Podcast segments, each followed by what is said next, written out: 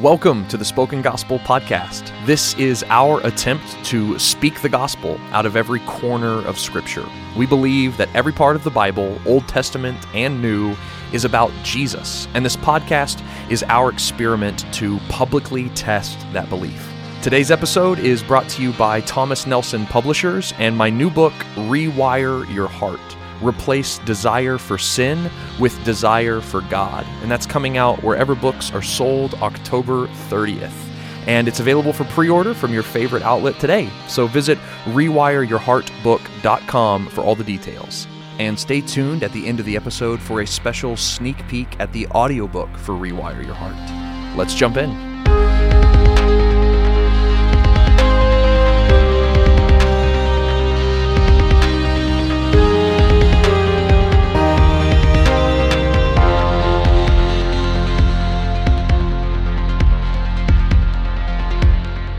Okay, we are here uh, in Exodus 21 and 23 for and 22. and just I skipped over that You one. I don't like that one. I don't like it. 21 through tw- 23. Yeah. That includes 22. It you you said 21 and 23. Did I You really? said and, not through.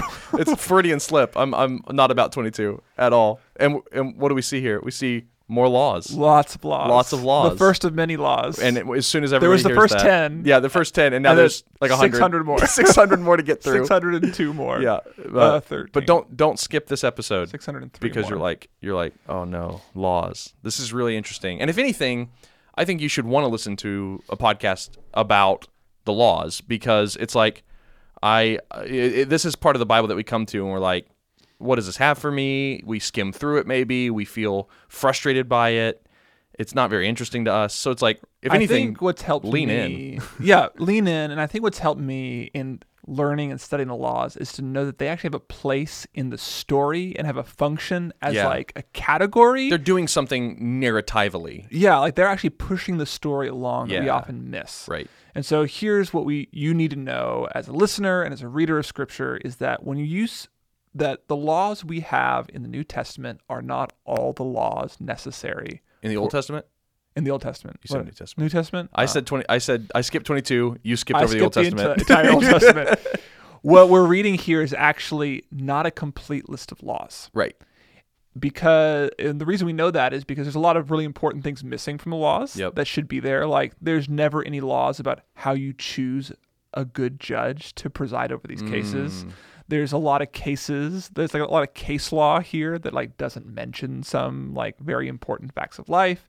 So what you need to know about when you read these laws is that it's a curated selection of laws chosen for a particular purpose Right. in the story. And the narrative tells us that too because like um I, I i'm just thinking that like there's there's times after this that we'll see that uh people are trying to figure out what to do in a certain situation and they like the it's not in the law and so they go and ask moses and they have to and moses has to ask god and then god has to arbitrate and tell them like oh it's this so it's like this is not exhaustive it's curated It's curated Yeah. for a purpose. and that purpose is um, I think what's happening here is well, one, I think the laws that we're about to read are an explanation of the Ten Commandments. okay so starting starting where we are right now not looking at the whole not looking at Torah, everything, but right in here. 21 through 23, we've just read the ten commandments there's like a lot of parallels with the Ten Commandments. Okay. It's like case if if the Ten Commandments are the principle behind the law, like the, it's if it's like the Bill of Rights. The 21 through 23 is like case law. If this happens, then do this. Mm. Yeah. If this happens, then do this. If this person, this type of person kills somebody, do this. If it's manslaughter and wasn't intentional, then do this. Right. So thou shalt not murder is expanded and explained. Right. Yeah. So that's part of what's going Right. on. And we see that with like there's stuff about don't bear false witness in here. There's stuff about um, not like uh, like how to treat other people's property. So like with coveting. Yeah. Even and not just the horizontal laws towards one another. There's also God repeats a lot of the vertical laws about n- not worshiping idols and things like that. It all gets unpacked here. So on one level, it's an explanation of the Ten Commandments. Right. But on another level, we're asking the question the book of Exodus a- is asking is how do God's people live in God's presence? Mm. Right. And what we're seeing here is like, okay, I've rescued you out of Israel, uh, out of Egypt. Yep. Here are 10 commandments, and here are some more ways for you to enter into my presence. Mm. And the narrative structure of a lot of the Pentateuch, the first five books, is that God will give laws, Mhm. the people will say they're going to obey them and then disobey them, then God will give more specific laws in order to help them obey better and actually come to live in God's presence. Then they disobey those again, and then God gives more specific laws Yeah. to help them in that, and they fail again. Right. And so the story the Pentateuch is trying to tell you is that God, in His mercy and grace, has given the law to His people as a way to bring them into His presence. Mm-hmm. But no matter how many laws, no matter how more specific they get, they're not enough to bring and secure God's presence with His people. Right. And not because the law is bad. Like, you know, Paul talks a lot about this in Romans 7. It's not because the law is evil that, you know, that's why we keep sinning because the law is evil. That's not why. It's because we're evil. Yeah, It's because we love to rebel and we love sin and we hate God. we're just like Pharaoh. We're just like Pharaoh. Right. Yeah, yeah, absolutely. we have yeah. hard hearts, which we, we'll get to at the end of Deuteronomy. We have hard hearts, and we're just like Pharaoh. We don't want to, you know, God comes to us, He says, "Hey, do this," and we're like, "I don't want to let my people go. I don't want to do this." I'm no. Yeah, Yeah, absolutely. Okay, that's great. So thirty thousand foot 30 view. 30,000 foot view of the Torah and the law. The law is meant to bring us closer to God, Uh huh. And we should expect that after this happens, there'll be some sort of failure, Yeah. and which is actually what happens. Which is what happens, the- right. With the golden And so calf. what we should say then, let's stop and say like so the law doesn't bring us close to God. It can't because not because it's wrong or because it's evil, because we're wrong and we're evil. And so the solution that we find to this in the New Testament that Jesus brings is that is is what? He he is he fulfills the law for us, right? And Right. he brings us into the presence of God by obeying the law that we couldn't. exactly right. Yeah, okay. that's exactly Thir- right. I mean, that's like a that's like a fifty thousand foot view of the whole Bible. there you go. Is that like no matter no Keep matter higher. he keep get, taking it even higher. No matter how many no matter how many ways God tries to get us into His presence, our sin constantly draws us away from His presence, and so God brings His presence to us to obey His laws on our behalf to bring us to God. So, if nothing else, see the laws as mercy and grace, Right. Not as really strict rules Yeah. in order to structure your life perfectly. Yeah. These are God's mercy and grace to try to bring us into His presence. Mm-hmm. If you want to experience the divine, God say, "Okay, let's let me help you. Let me help you. Here's a way to do that. Here's a way to engage." Yeah, But our hearts right. don't allow for it. And another way we can do that is, like we talked about with the Ten Commandments, is um, what God commands shows us God's character, right? So, like, whenever God commands something, we're like, like the what we talked about last time was our first response shouldn't be, "Oh, great, now I have to do that." Our first response should be, "Oh, great, that's what God's like." Exactly. That's what that's what God values. That's what God loves. That's what God's like. Is that's why He commanded this because God always commands based out of His character. So what do we learn then? So the question is, what do we learn about God in Exodus 21, 22, and 23? Yeah. Okay. Well, I think the first thing that I want to note is that we learn that God um, loves justice. I mean, this is laws. I mean, laws and justice. They kind of the justice system upholds laws and all that kind of stuff. Like that all kind of goes Yeah. together. And so God loves justice. Um, but justice is a really big term that holds a lot of categories. Um, you know, like there's like inside of justice, there's like real estate law, and there's like a homicide trial. Like it's like, what are we Right. talking about? We say God loves justice. Well, God loves both of those things.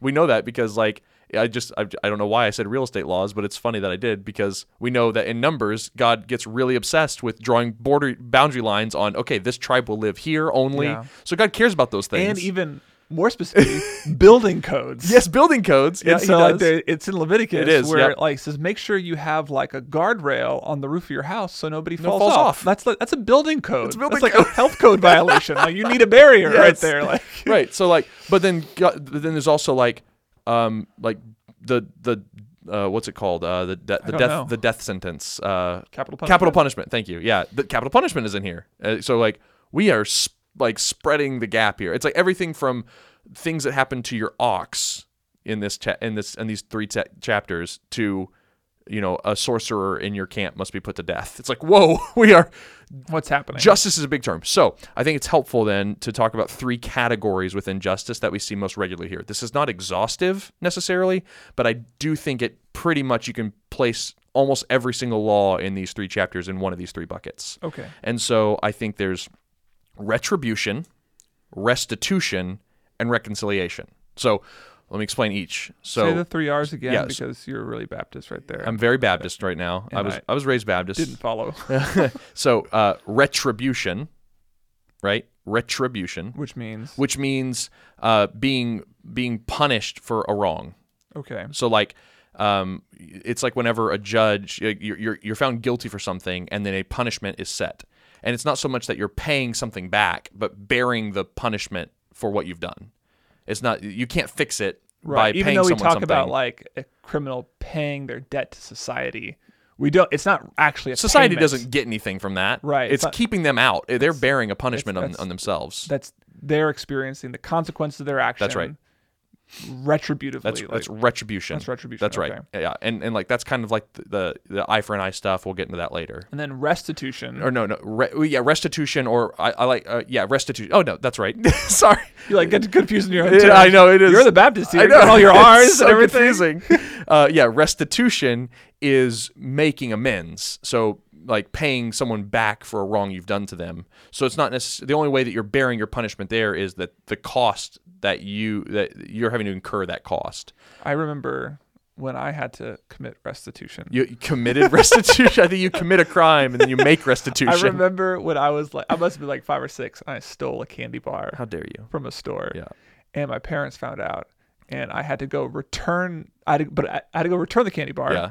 But I also had to go find the manager and apologize for it. Dude, I had to do the same thing. I stole a Noah's Ark eraser from a Christian bookstore. Oh wow! That's and my dad made me do the same thing. I had to go and turn it in, uh, and then yeah, I had like a thirty minute chastisement from the manager of the store talking about Oh. like how I was like defrauding the company and like people oh my work gosh. Here, like people work here and like this is their livelihood. They take care of their children and like you've stolen from them. And I was like, I'm sorry, I'll never, st- I never, I never, never stole again. Well done. But yeah, so yeah, restitution is whenever you make payment, you make it right. You know, so like I, I think of um we, we talked we If a talked man about steals an ox or a sheep and kills it or sells it, he shall repay five oxen for an ox and four go. sheep for a sheep. there you go right yeah It's like restitution Return it and then do more. do And- more yeah Uh, so who do we talk about with the thing uh, was it uh, Zacchaeus Yeah. yeah Zacchaeus makes restitution he was does. defrauding all these people by tax fraud and taking more money than he was supposed to and then whenever he realizes that he's guilty he makes restitution he goes and not only gives people back the money that he stole but he gives them more you know so he makes it right He makes yeah. it right. And it, and like retribution would have been, oh, you've done this, you're going to jail forever. That's retribution. Restitution was you come and make it right. So there's that category, And then reconciliation. and then reconciliation, or you could talk about social justice, which is it's a loaded term. it's a very loaded term, but it's this idea of how do we how do we live with each other in a right way, like without stomping on each other and taking advantage of each other. How can we, we be reconciled with one another in an equitable way? So, uh, under this category, we see things like there's rights for slaves here. There's uh, really revolutionary marriage rights. There's rights for the sojourners and aliens, foreigners. Rights for orphans and widows. How to how to have like really good loans set up between the rich and the poor to where they don't take advantage of the poor. So all this stuff is is kind of like in this this category of reconciliation. So how do we how do we create a society that is fair, Yeah. equal, and um, like flourishing? Like, Yes. how do we create a flourishing society? Not just one that's fair, Right. where people get what they deserve. Yes. Not one that just when something's bad done to you, get paid back. But how do we get a society that's actually flourishing and like be in relationship with with each other the way it's intended to be by God's design Right. in Eden?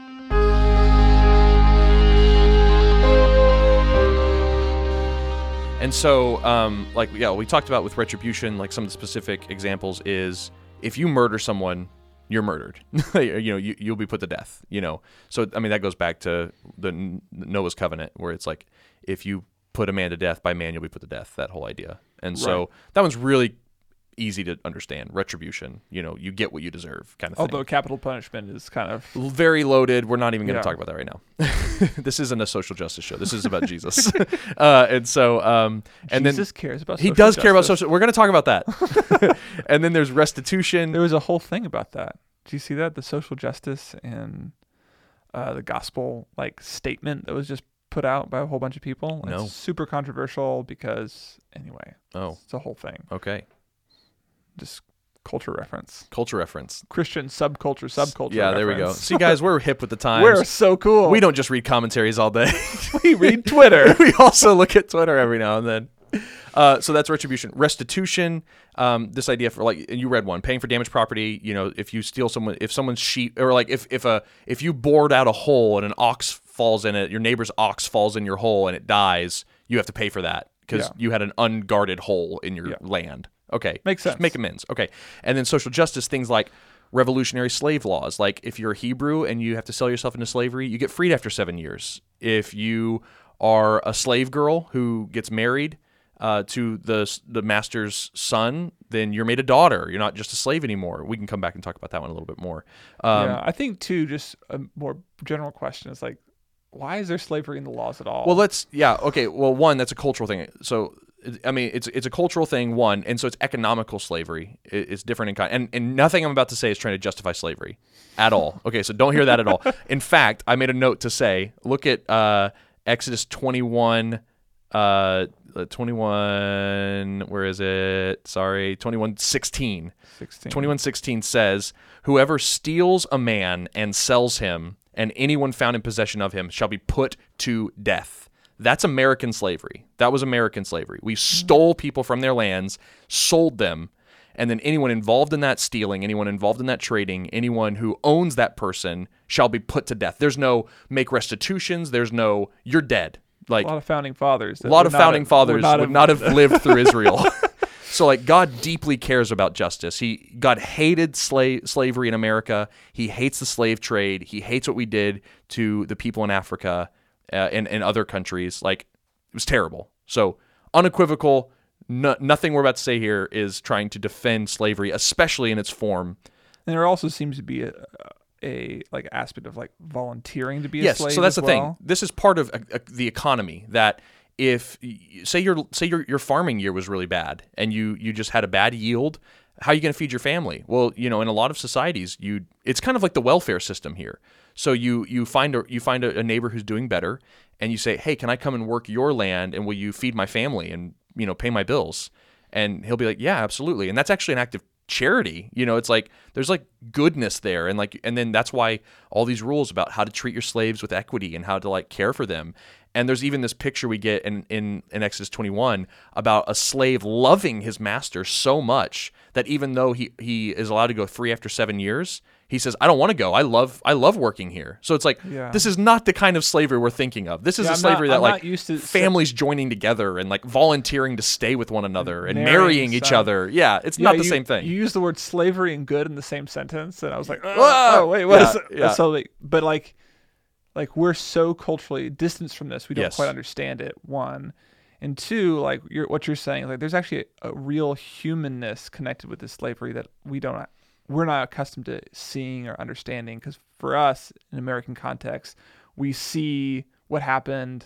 You uh, know, the American slave trade as Right. what happened everywhere all the time. Right. that's not actually Yeah. necessarily the case. and it's still st- this stuff was happening at this time like stealing people and Right. selling them into slavery That law wouldn't be a- there. if, if it didn't happen right. and so like we should also see here that like god knows that this is a propensity in the human heart to subjugate people steal them and enslave them against their will and he says this is not what will take place here but i also want to provide a welfare system for people if things go bad and i want it to be good for them and so like we yeah And we actually have another category to look at this too. It's like this brings us to Jesus Mm. as well, because what are we told? Like uh, we are slaves to sin. that's right And real, I mean, so like this is kind of allegorizing what we're talking about here. This is like laws about what it means to own slaves, to be a slave, to interact with slaves, to marry a slave, to marry a free person.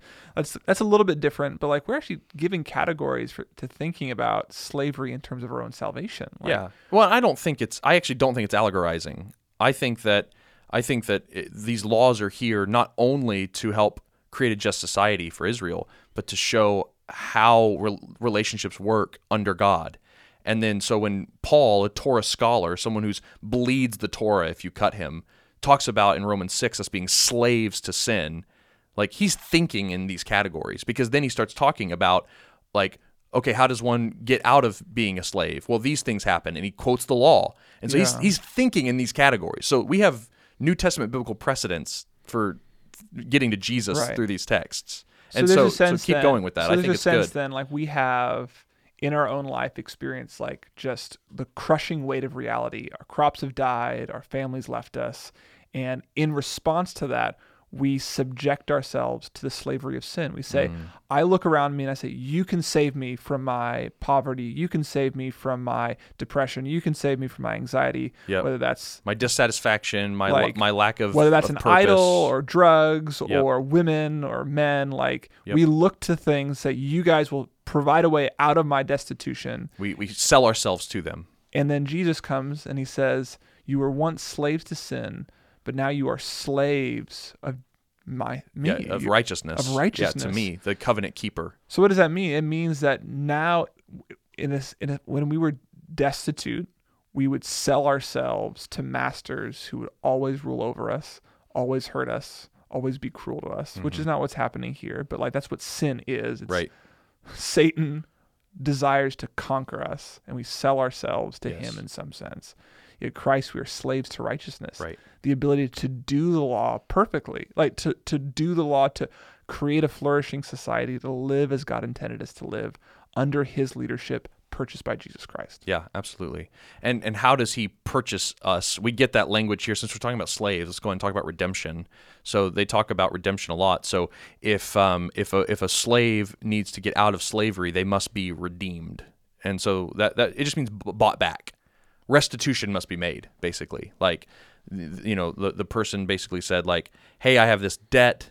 Will you pay it? If you if you pay my debt, I'll sell myself to you and work your field." But then let's say that they had four years of debt and they only worked two years in the field, and they're like, "Well, I want to go back and go be with my family in my own field." Well, there's two years of debt left to be paid, and so like another family member, like a kinsman redeemer or something, will come and pay that that two years and redeem that person. They'll buy them back. They'll pay the debt. And so for us, we had a debt, right? We we had this mm-hmm. we had this debt not just to one another. We had a debt to God because we've sinned against Him and Him alone, as the psalmist says. yeah And we owe him we owe him. glory Yeah, we owe him glory that him we didn't worship. pay. We owe yep worship that we didn't. we yeah, owe him obedience That's that right. we were unable to fulfill Yep. And and oh, and ultimately, like it's not only those super spiritual like terms that we don't give God. It's like whenever we mistreat someone, that's against God.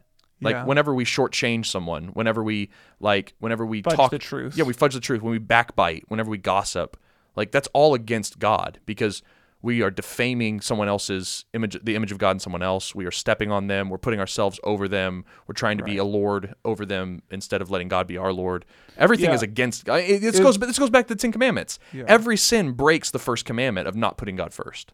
And like a really helpful way to do that is like I've got a daughter. If you hurt my daughter, you've hurt me. Mm, yes. And you you will feel maybe not my daughter's wrath, but mine. Ser- you know? yeah, definitely. And so, like- she might not she might not have enough like power or self worth or whatever to speak up for herself and make it right. But you better believe it once you find out Right. the hammer's coming down. Yeah. Yeah, and God always finds out. Yeah. You whatever man did this to you, Yeah, you going- owes me a debt. That's right. Definitely. yeah. Yeah. No, that's really helpful. Yeah, Yeah. that's really helpful. And so, um, I want to I want to tie a bow on this real quick. And so, um, we have these categories then of retribution, restitution, and reconciliation. And I want to point out that Jesus does like does all of these for us perfectly. Like he he fulfills all these perfectly because ultimately there are so many debts that we just don't pay. Like we step on people without recognizing it, and we don't go and make you know restitution to them. You know, we we've we've hurt people and not made it right.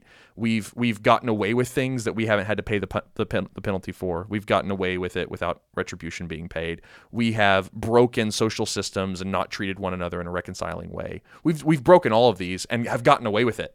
You know, Right. and and and but we haven't right? Dad's gonna find out and dad's gonna bring down the hammer. And like and and and he does it because he's good and he loves justice. That's what we're learning about the character of god. He loves equity and he loves things to be right and, and all this. And so jesus what he does is he he he fulfills all three of these. He takes our retribution right? So the punishment that we deserved the death that we earned um, for our sins he paid for on the cross which is we, we see death all over this text like uh, you know if you do this this or this you must die and it's like well we've done those things so we deserve death jesus took that for us So there's not just retribution, there's also restitution Right. for offended parties.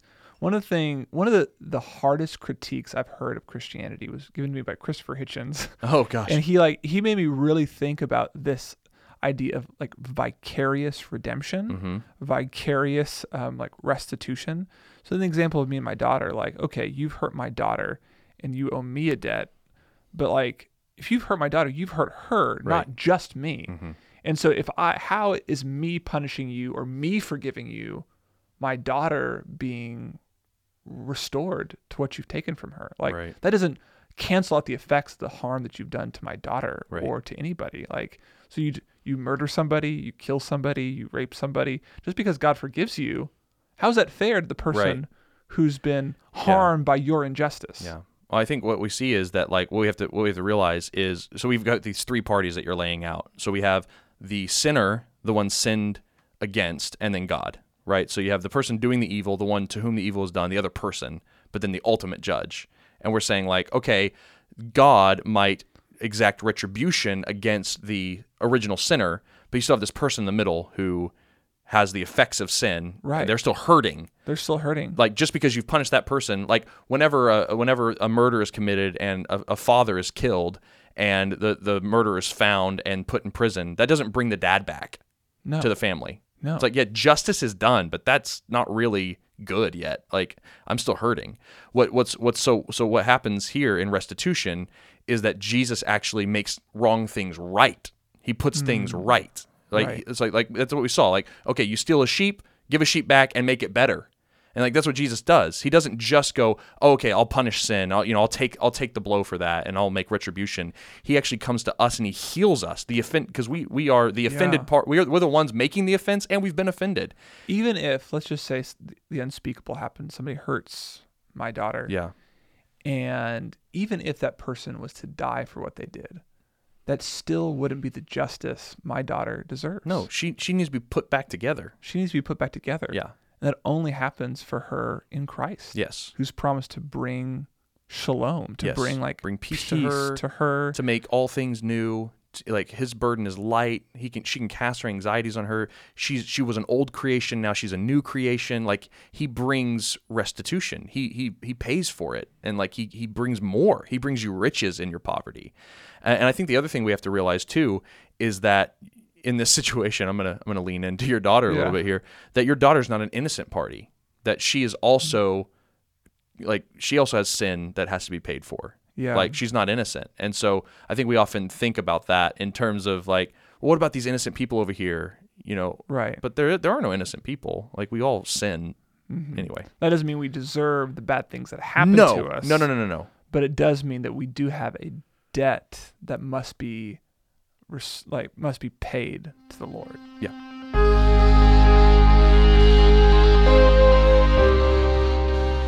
And then the final thing we need to talk about, the final category in these laws is we've talked about retribution, we've talked about restitution. We need to talk quickly about how Jesus brings reconciliation to us.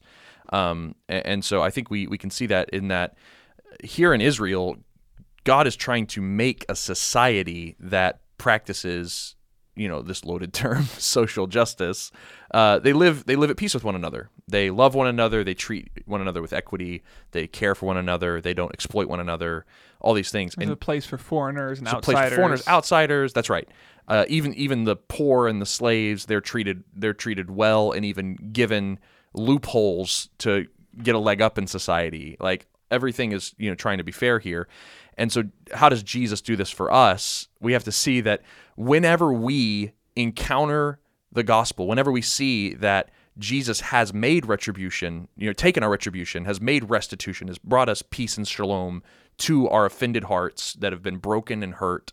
Whenever we realize that we have been reconciled to God, we're then able to be able to be reconciled to one another. This is like one of the first applications of the gospel in almost all the New Testament Hmm. is the reconciliation between Jew and Gentile. Like one of the one of the ways in which this ends up being played. So like here it's in this like this really early form like okay, social justice includes including the outsider Oh, right. the sojourner. Yeah. But actually it becomes one of the major emphasis of like once we we become reconciled to God, Jew and Gentile are reconciled to one another. Right. This is like the first right. application of the book. it's a cause and effect. Yeah, it's a cause and effect yeah. because it's like, and we see that here in the law too. It, he says, "Don't oppress the sojourner among you, because you were sojourners in Egypt, and I rescued you.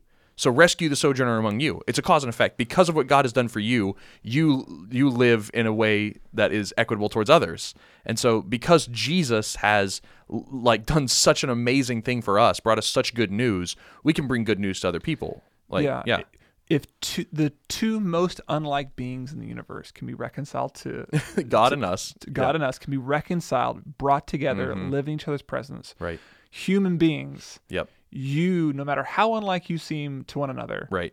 are under obligation to Yeah, to to be in relationship, Yeah, to and not- to, and- yeah. to be unified together, to be one with one another, to treat each other fairly. right. Like and that, not only under an obligation i think we're it's i think it's an inevitable outworking of a heart changed by the gospel that like we we will become reconciled and, and yes we we have to be called to it and I, I think but i think when we realize the more we realize what god has done for us in the gospel the more we will realize what we want to be doing for others Exactly. And I think one of the po- important points here, and to get into a little bit of the controversial issue with social justice, is that actually to be reconciled by God to God mm-hmm. requires legislation. Like it requires not just an internal heart change, but actually changes the way that we function in society. It changes not only our relationship with other people, the types of people that we're willing to engage with, but as you see here, like the Lord is making ways in which the poor and the rich can operate alongside one another. The immigrant and the the native can live in peace with one another. That in in the New Testament, how the racially and ethnically different can live alongside. And I think in we have enough social problems in our world, like you know, like social justice issues in our own society to know that okay, the Lord cares about reconciliation broadly, so much so that He's actually put it into law books in the Old Testament. And so we should also be thinking and considering how does the Lord's our reconciliation with the Lord actually affect the way that we live in society, the, way Right. that we construct cities, Yeah. the way that we build our laws, the way that we take social action. Like I, Uh, okay so you said i think you said that like reconciliation with the lord requires um, legislation i think what you mean is reconciliation with one another because of we've been reconciled with god requires legislation Yes. okay i was like Yeah. i was thrown for a loop there i was Oh, like wait no. what because what we need to see here is not i think the, the issue with social justice where it gets messy is the, the, a lot of people are like in, if you really want to be a Christian and you really want to follow God, the only way to do that is by engaging in social justice. And it becomes like this meritorious kind of works based economy that it's like only those who love, like, who are like doing these radical acts of social justice are really the, the Christians. And it's like, okay, they might have the fruit, you know, but like, Right. we can't put the cart before the hor- horse here as much as we might want to. We can't make this into a legalistic kind of self salvation. It's only those who have been affected by the gospel that truly love their neighbor, because you can actually do harm to your neighbor by loving them if you see them as a means to your own salvation. If you're like, I'm only going to care for the poor because I know if I do it enough, God will accept me. So Right. you're just making them, you're making the homeless person a bargaining chip at that point. right, that's not what I'm saying. I know you're not saying that. I'm saying that for our listeners. Like, and that's something I had to work through a lot post college. And like, I was, I, I was in, This that, is- that was me. Hippie David. Hippie David yeah. was, I'm going to live on the streets of downtown with all the poor people because if I don't, I'm going to be a goat on the last day and God's going to cast me out. Like Right. it was very much a works-based salvation. And what I what- what's been so liberating for me is seeing that like no, the more I enjoy the free gift of grace in the gospel, the more the Holy Spirit empowers me to be able to go and give free gifts of grace to others. Yes. The more my the equity that God has given me, I realize the more I'm able to give equity to others. I think what I was pushing against is this idea, like, you, like so, like this conversation, it gets like with the racial Yeah. tension in the states, right, right. like, and a lot of times the, the line is you can't like legislation doesn't ta change people's hearts. And Oh, so, yeah, I see. And like, and we actually, actually, the history of the New Testament, Old Testament, proves that that's true. proves that that's true, but it doesn't prevent the Lord from making laws Right. that it- that make sure Yeah. society is equitable and fair for all people. it's the same thing to say like just because Israel broke the laws doesn't mean the laws were bad. It's like the same thing. It's like just because legislation doesn't change people's hearts doesn't mean we shouldn't make legislation that cares for the the, the marginalized, the orphans, the widows, the oppressed. the the, the exactly foreigners. Like, yeah, we need to fight for them in legislation and in action. Like, Yes. we need to invite the widow to our home, and we need to advocate for her in legislation. Right? Is it? That's exactly right. Yeah. And I think part of this too is like a better understanding of the kingdom of God. Yeah, yeah, yeah. Just like lean into that word kingdom. Like Yeah. kingdom has its own set Of, of expectations, rules. rules, Yep. laws, edicts. yep. And like as Christians, as members of that kingdom before we're members of America or Mm-hmm. New Zealand or wherever we're from, like we have a responsibility because we've been reconciled to the Lord, Yes. because we are being reconciled to one another to make laws that look like the kingdom of God Yeah. even before the kingdom of God arrives. Right. And again, it's not just a responsibility. I think I, I think I keep pushing back against this because it's like it's not just a responsibility. It's not like, well, now that you're in Israel, follow these laws. Now you have the responsibility. I think it's God reworked the system when, with the gospel. It's it's now that we've been reconciled to God, we now have the impulse, the desire. We have new hearts. Like we want reconciliation. And so I, I would push against that and say like it's not like if you if you don't love your neighbor or even want to want to love your neighbor, like it's not like, well, do it and then you'll be in right relationship with God. It's you should probably go back and test your heart to see if you've believed the gospel. Like that's the starting point for ma- uh, making legislation, for, you know, equitable legislation. Yes. Yeah. Okay. Anyway, I'll always push against that. Well, Yeah. I think I think there's no problem with the term responsibility. I don't think so either. I just want to always hedge my bet that people are going to interpret responsibility into a self salvation model, where they're like, oh, yeah, well, I just need to do that. And then if I do that, then I'll be right with God. Because I think people are always spinning their wheels, feeling like they're bad Christians, feeling like they, there's still one thing left that if they did this, they would be right with God. And it's like, oh, that's what's missing. I'm just not doing enough social justice. And if I did, I would feel at peace with God. And it's like, no, peace with God has been bought in the Right. retribution and restitution of Jesus Christ. And now the more you enjoy that, the more you will go out and bring reconciliation. Yeah, there's a certain religious type of person who will try to buy God's sal- buy God's salvation and smile Yeah. and like good favor by doing a lot of good religious things. Yeah. And when you do that, you come at like Isaiah 1, I hate your festivals, I hate your new moons. Right. And like you also when you become really pious and like self-righteous that that way, you kind of everybody knows it and everyone kind of hates you Mm-hmm. and like you're really, you know, like you're not an enjoyable person to be around if you're self-righteous. Yeah. But there's also kind of a self-righteousness that comes from being a social justice advocate. That's like right. I'm the only one living the true The Christian, true Christian life life. and everybody else needs to do what I'm doing. And like it creates a lot of guilt, Yep. a lot of false guilt. Yeah. It creates a, and another way to self self save. Yeah.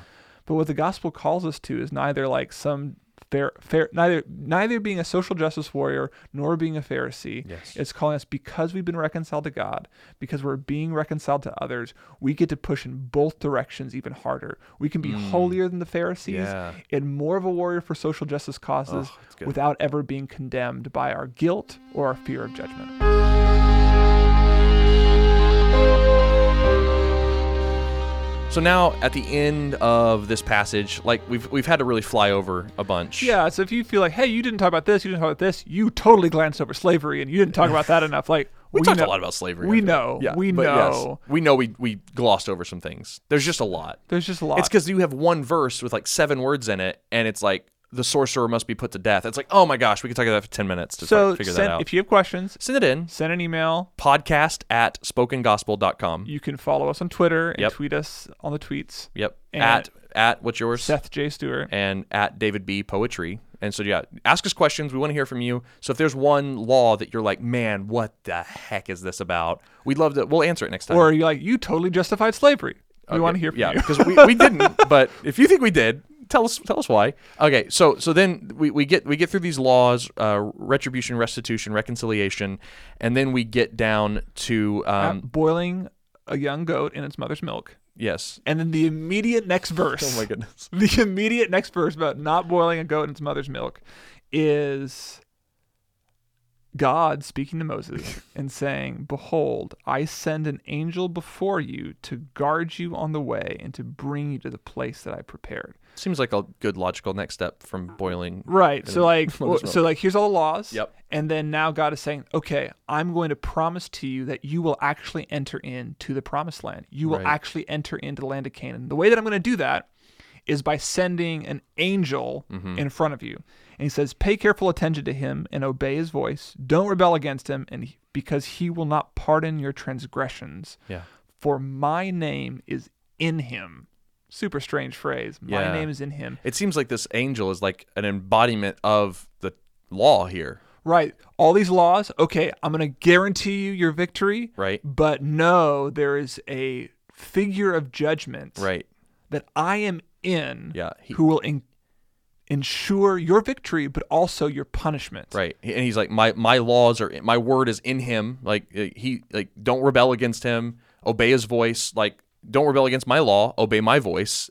He's now deputizing this angel with the same emphasis that he put on the law. It seems. Yeah, and then he says this angel is going to be the one who makes sure that you conquer the Amorites, the Canaanites, the Hivites, the Perizzites. Like he's the one who's going to do it. Mm. So it's like this really kind of strange. Like I honestly didn't, have never noticed this before. God like has an angel Yeah. that he just shows to Moses. Like, see this guy over here? This, see this angel?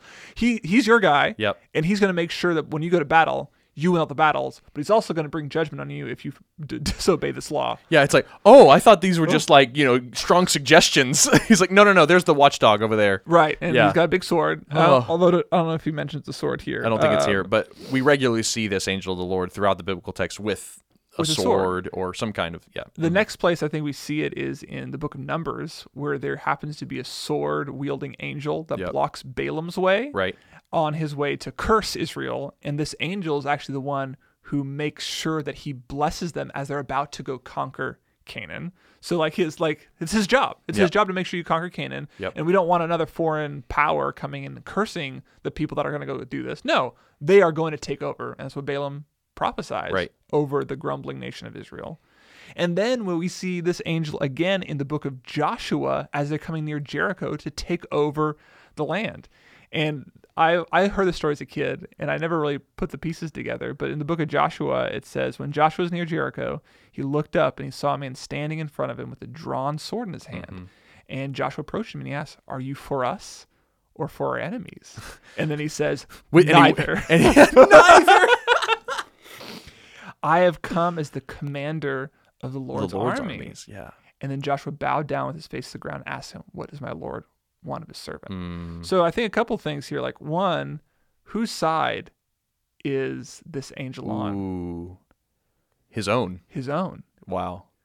My name is in him. He's on. My name he's on Yahweh's side. I, like, yeah. And Yeah. then Joshua worships him. Yes. So I think we're He talking about is- Jesus. Yeah, he is the he is the pre-incarnate Jesus. He's the Word who from the beginning spoke everything into existence. This is the angel of Yahweh. It is a theophany, a manifestation of Yahweh. Yeah. This is. We like who's gonna who's going to make sure your victor have victory in Canaan, Moses? Who's gonna make sure you Yeah. obey the law?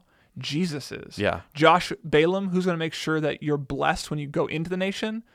Jesus, Jesus is. Who's going to make sure that when you go into battle at Jericho, Mm, that that like you, you you win? yeah, Jesus is. And whose side is Jesus on?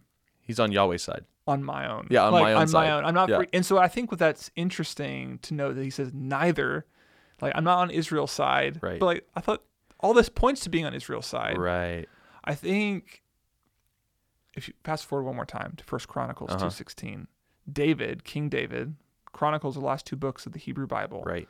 David, kind of looking back as summarizing, sum, summarizing all of Israel's history, has this vision of a sword wielding angel poised over Jerusalem, ready to strike, Mm. and it leads all the elders and the um, the, the the court to repent.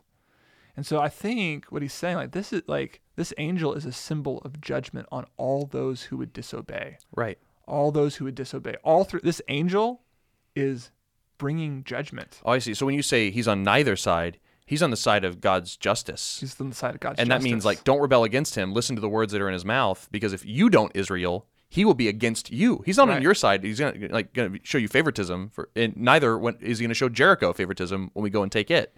He's No. on his own side. he's on his own side. Yeah, and yeah, that's on- interesting.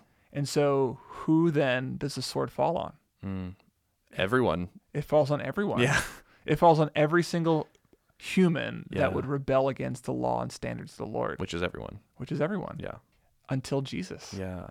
And Jesus, the one holding the sword, comes under judgment of his own. Wow. He falls on it for us, a lot, giving us the ability not only to escape our just judgment, but allowing us to do justice for all people. Amazing. That's beautiful. I love that. The angel of the Lord. That's cool. And we'll see the angel of the Lord come back again uh, later on in Exodus, like Exodus 33 and 34. He gets mentioned again. And um, He's also in Genesis he's in Genesis. when he's guarding the, the Garden of Eden from rebellious humanity. Oh, interesting. I've Yeah. never I've, I've never understood the cherubim. Is it is it a cherubim or just say the angel of the Lord? I don't know what it says 3? there. I, I thought about it. I Oh, like, okay. It makes don't know. sense conceptually, but maybe I think not. yeah, I, it's like with the with the cherubim at in Genesis three, and then you see the cherubim eh, on the Ark of the Covenant. I don't know if it's the angel of the Lord or something else. And then they're in Isaiah six in the throne room. I don't know if that's Jesus. Anyway, Anyway, this is Jesus. this is definitely Jesus. Yeah, that's great. Well, that's so exciting. Um, man, cool. Well, uh, so next week we'll be talking about the tabernacle laws with a special guest. with a special guest. So yeah, it's really cool. Uh, tease the special guest for us. Who, who, who will we Um, have on? We'll have on next week a woman named Kristen Hatton. She's an author of multiple books, uh, particularly for teenagers. She works and blogs and will be a speaker at the Rooted Student Ministry Conference coming up. And most recently, she's written a gospel centered guide to the book of Exodus Which is so cool. for teenagers. yeah, we were like, hey, that's what like That's what we're doing. That's what we're doing. We're doing. And so, like, you should totally. And so, she's going to come next week and talk to us about how we see Jesus in the tabernacles. Oh, that's so exciting. I'm pumped about that. Well, awesome. All right, guys. Well, thank you so much for joining us, and we will see you next week.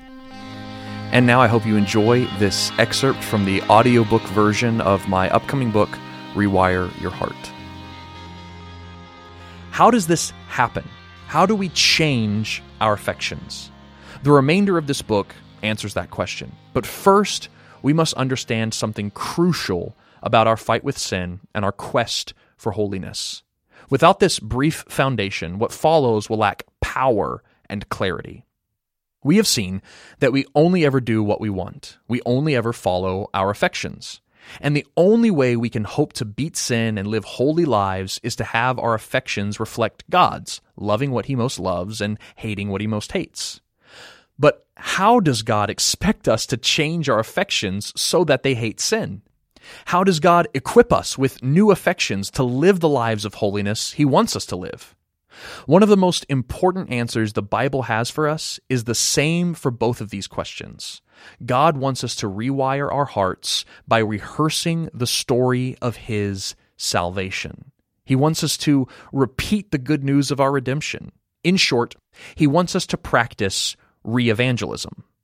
You probably know what evangelism is it is sharing the good news of the gospel with others.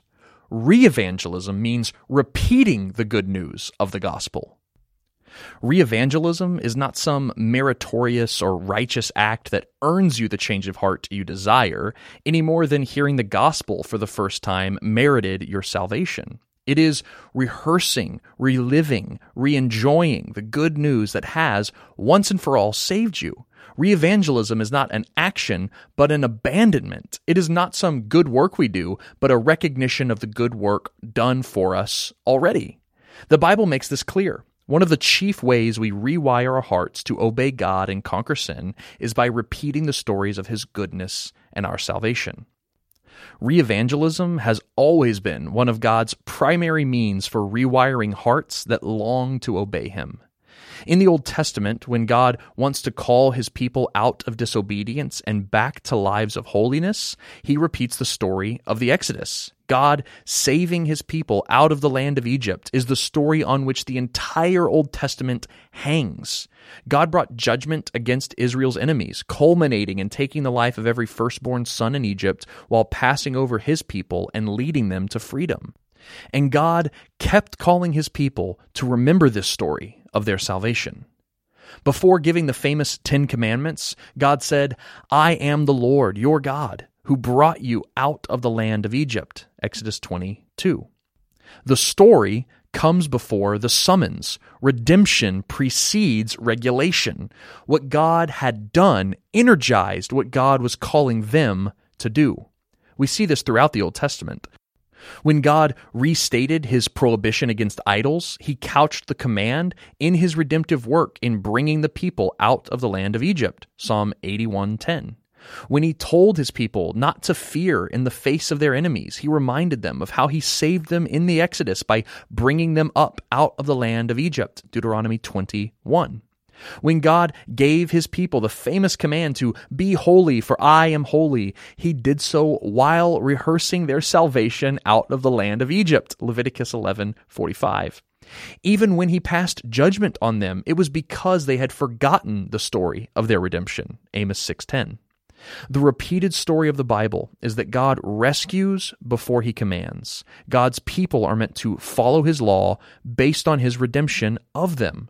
Re-evangelism, repeating the story of their redemption, was to be one of the primary means of Israel's holiness.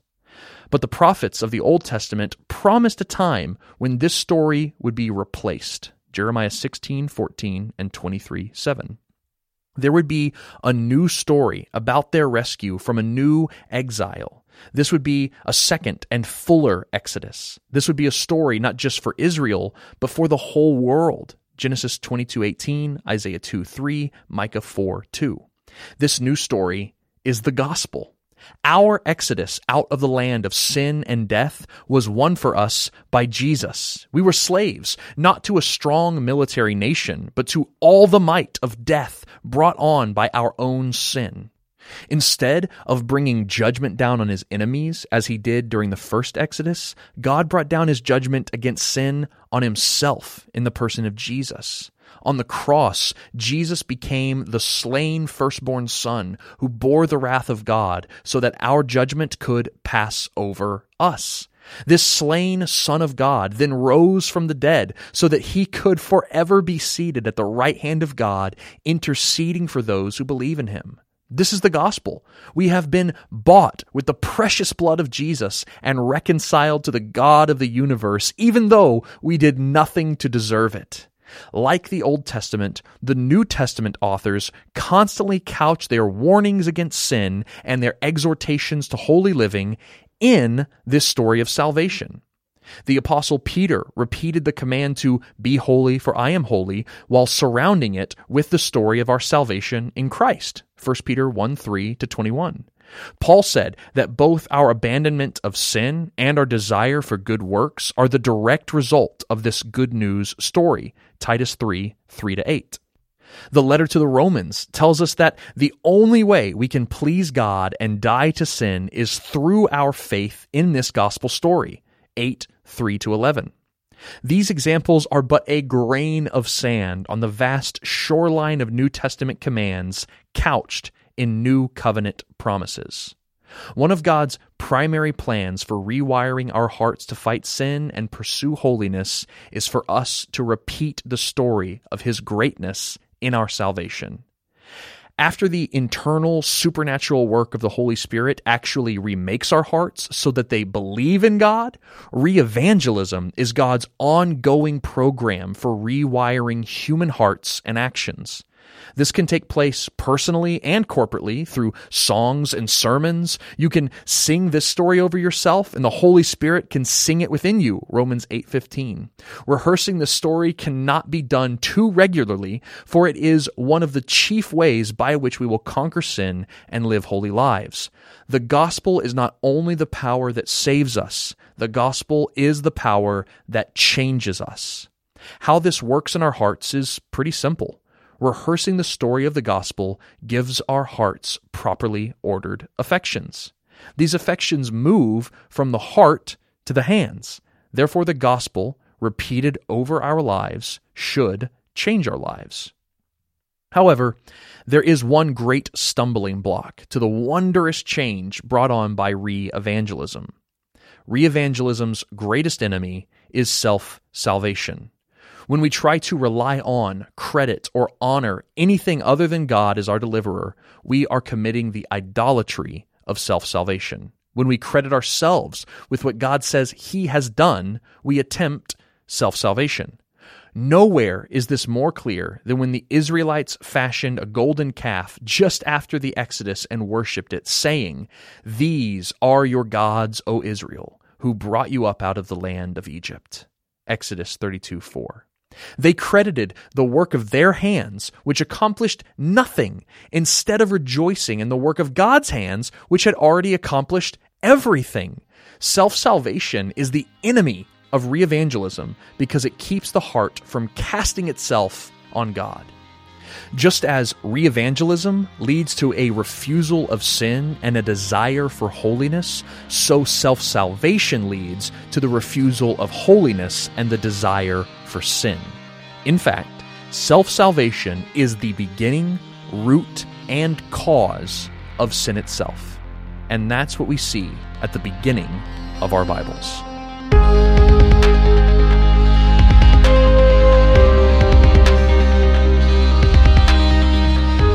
Thank you for listening to the Spoken Gospel podcast. We'd like to remind you that my new book, Rewire Your Heart Replace Your Desire for Sin with Desire for God, is coming out October 30th. Pre orders are now available from your favorite retailer. And for all the information, for special offers, for group discussion guides, journal prompts, free chapters, and more, you can visit rewireyourheartbook.com. Spoken Gospel is a nonprofit organization dedicated to creating gospel centered media that speaks the gospel out of every corner of Scripture in every corner of the world. To learn more about the ministry of Spoken Gospel and to view more of our resources, visit spokengospel.com.